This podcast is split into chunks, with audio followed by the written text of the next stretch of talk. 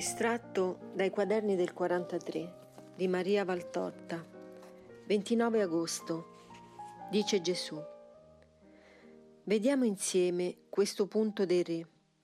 L'obbedienza val più dei sacrifici, il dar retta più che l'offrire il grasso dei montoni, perché la ribellione è come un peccato di magia, il non volere assoggettarsi è come un peccato di idolatria.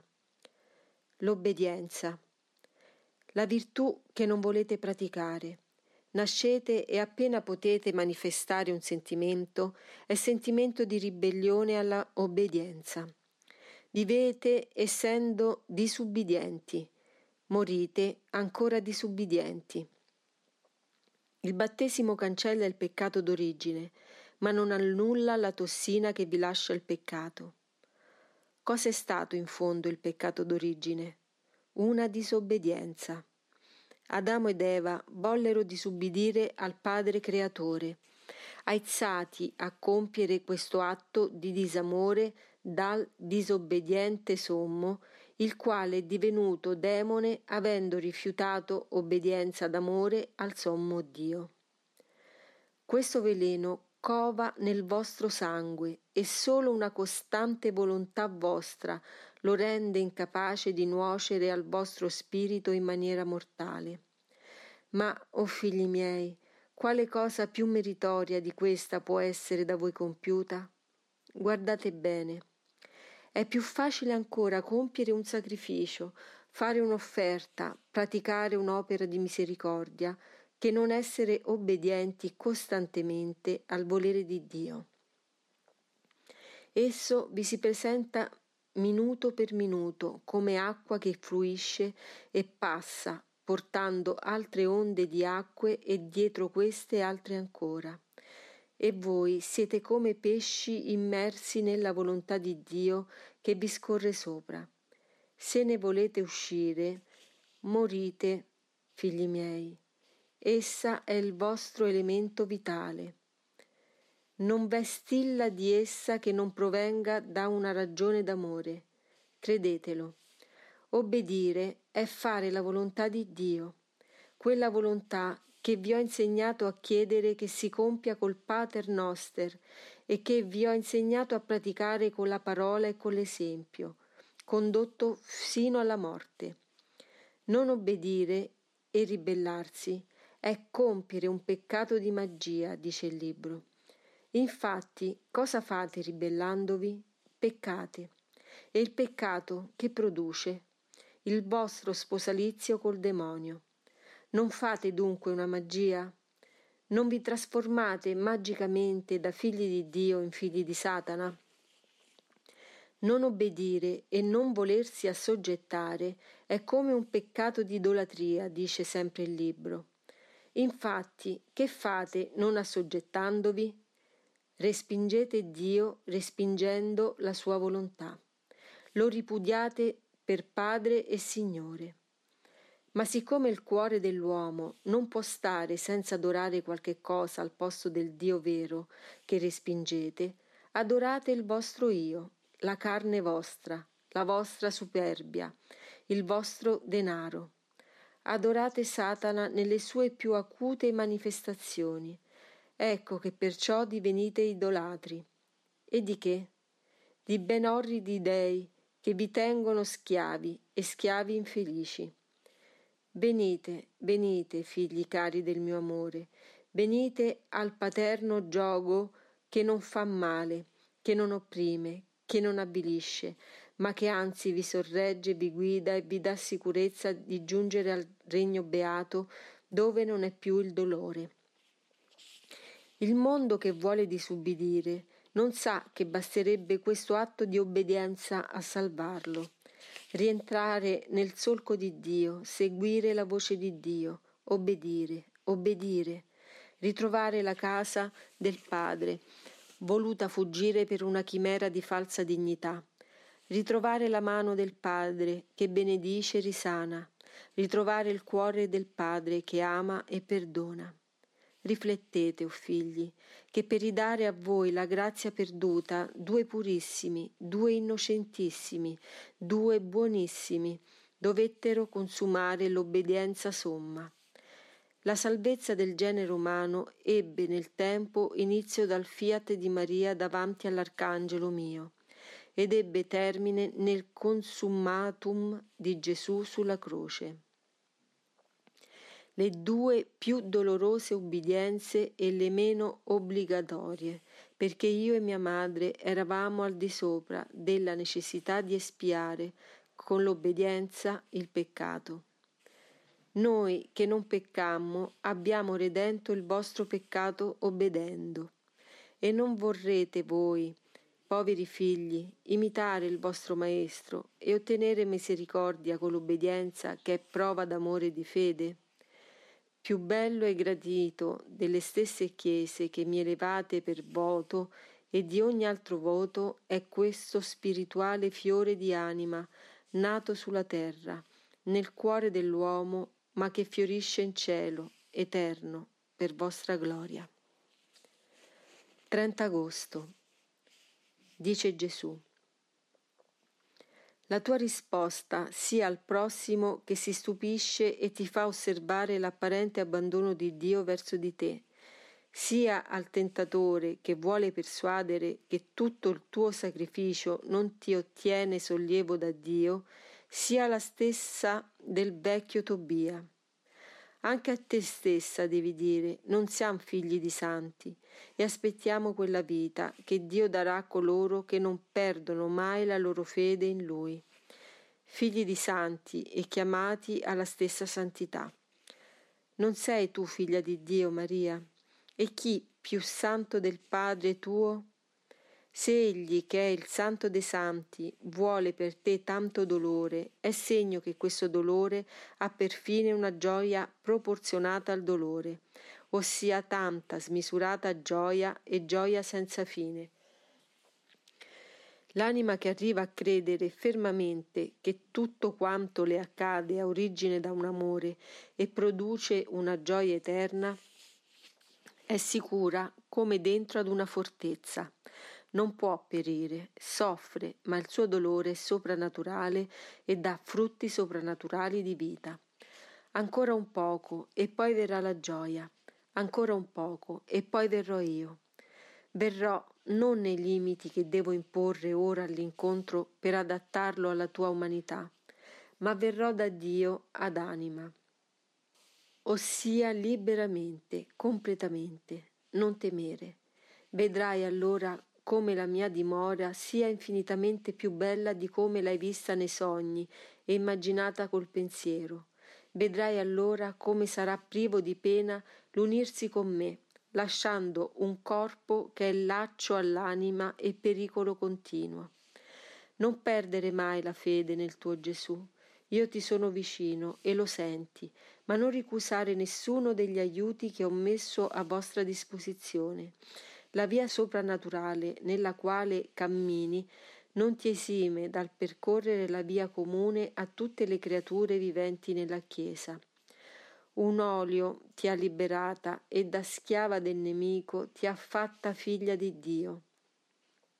Un olio ti ha fatta milite di Cristo, un olio ti faccia compartecipe del regno.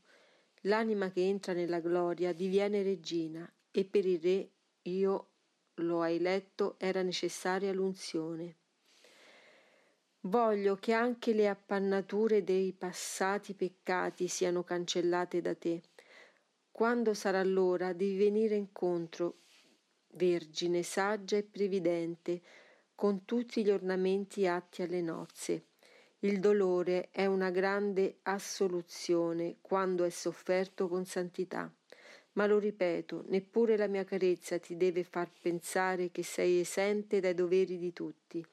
La perla nascosta che solo Gesù conosce deve agli occhi del mondo non differire per nulla dalle anime sorelle che sono meno trasformate di te in gemma per volere del tuo Signore.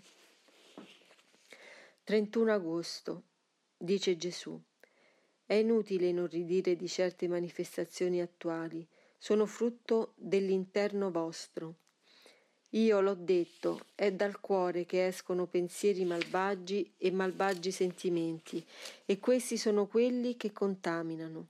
Io ho anche detto che ogni uomo si riconosce dalle sue opere e che come non si possono cogliere dolci frutti sul selvatico pruno, così non si possono trarre atti onesti da chi ha l'interno disonesto.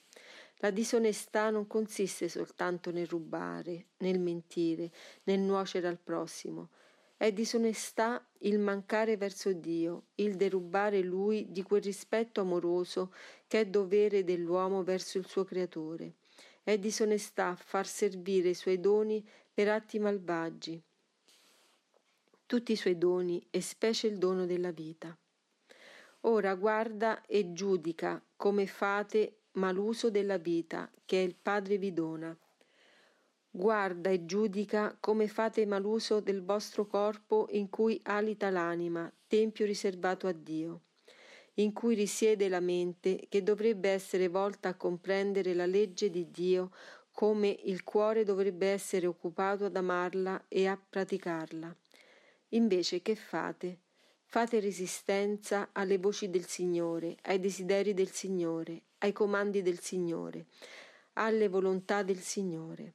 Come arieti selvaggi opponete la vostra durezza e la vostra ribellione, due corna ben aguzze. Ad ogni invito di Dio vi rovinate, ma continuate a resistere. E vi dite cristiani? No, che non lo siete. Io, il Cristo, non vi ho insegnato ribellione, disubbidienza, lussuria, crudeltà, idolatria. Io vi ho insegnato tutto il contrario. Vi ho mostrato come va usata la vita, vi ho spiegato come voi siete templi di Dio che vuole vivere in voi, che ama vivere in voi ben più che non in sontuosi templi, ma fatti solo di pietre e di marmi. No, Dio non vuole queste dimore fatte da mano d'uomo, vuole voi, voi fatti dalla sua mano, voi templi di sangue e di anima, voi che il sangue mio ha rivestito di porpora immortale e purificato come preziosi altari. Questo è quello che vuole Dio per tornare a vivere in amorosa pace con voi. Non persistete sulla dura via che avete intrapresa e che vi conduce alla rovina. Siate cristiani veri e non cristiani a parole soltanto. Il mio segno sia realmente inciso nelle fibre vive dei vostri cuori, non sul frontone dei templi vuoti, dove non venite a pregare o ci venite con l'animo turbato da tutte le sollecitudini vane e dalle fermentazioni dei vostri istinti inferiori. Aprite il cuore all'amore, figli, è quello che più vi manca. Siete senza car- carità verso Dio, verso il prossimo, verso voi stessi, sì, anche verso voi stessi, perché uccidete la vostra anima. Che, ricordatevelo sempre, le tentazioni è inevitabile che ci siano, ma esse non fanno male. Male fate voi quando cedete ad esse, e non dite che esse sono più forti di voi, no. Il Padre dà a seconda di quanto avete voi a dare. La tentazione richiede dieci di forza per esisterle e Dio ve ne dà dieci e anche più. Il male è che siete voi che non fate che desiderare di cedere al male e allora che può Dio se voi distruggete le forze di Dio con la vostra volontà perversa e vi abbandonate al bacio della tentazione? Così facendo, mettete l'anima in una morsa di morte e da un'anima malata o morente escono quei sentimenti di cui vi stupite, ma non può essere diverso. In corpo corrotto stanno fetori di morte, in anime corrotte stanno manifestazioni di peccato. Primo settembre. Dice Gesù. No, non sei sola. Hai il tuo Gesù vicino, come ben pochi hanno, perché se è vero che sono con tutti i miei figli, con la mia grazia, con ben pochi io sono nella forma che lo sono con te e che ho usata vedendo la tua penosissima condizione generale. Io son fin dove può arrivare la resistenza di un essere e, dato che il peso di dolore che devi portare è schiacciante e non comune, ho sopperito ad esso con mezzi straordinari che a ben pochi riservo. Mi ricordo del mio bisogno di aiuto nelle ore tragiche della passione e quello che ho desiderato per me voglio lo abbiano anche i miei due volte simili, simili perché discepoli, simili perché appassionati e crocifissi. Non sei sola, hai per Cirineo me e hai mia madre per Veronica.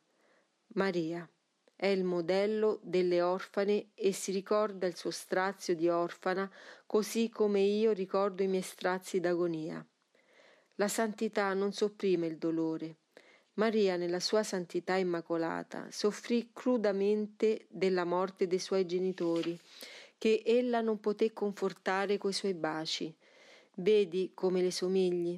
Maria, nella sua anima così perfetta, secondo seconda solo a Dio, seppe amare e soffrire come nessun altro, perché la santità, essendo perfezionamento di tutte le sensibilità buone del cuore, porta di conseguenza una accresciuta capacità di amare o di soffrire, tanto più accresciuta quanto più l'anima è santa, e l'anima di Maria era santissima. Ebbene, questa donna, alla quale non venne risparmiato nessun dolore, e nessuna come lei avrebbe potuto esserne esente perché immacolata, libera perciò dal peso del dolore causato dalla colpa di Adamo, questa donna che ha sparso tante lacrime per tanti lutti e che si è vista rapire padre, madre, sposo e figlio dalla morte, io te la do per Veronica e te la do per mamma. È il mese del cuore trafitto di Maria e della esaltazione della mia croce. Non rifiutare di essere simile alla trafitta e all'immolato.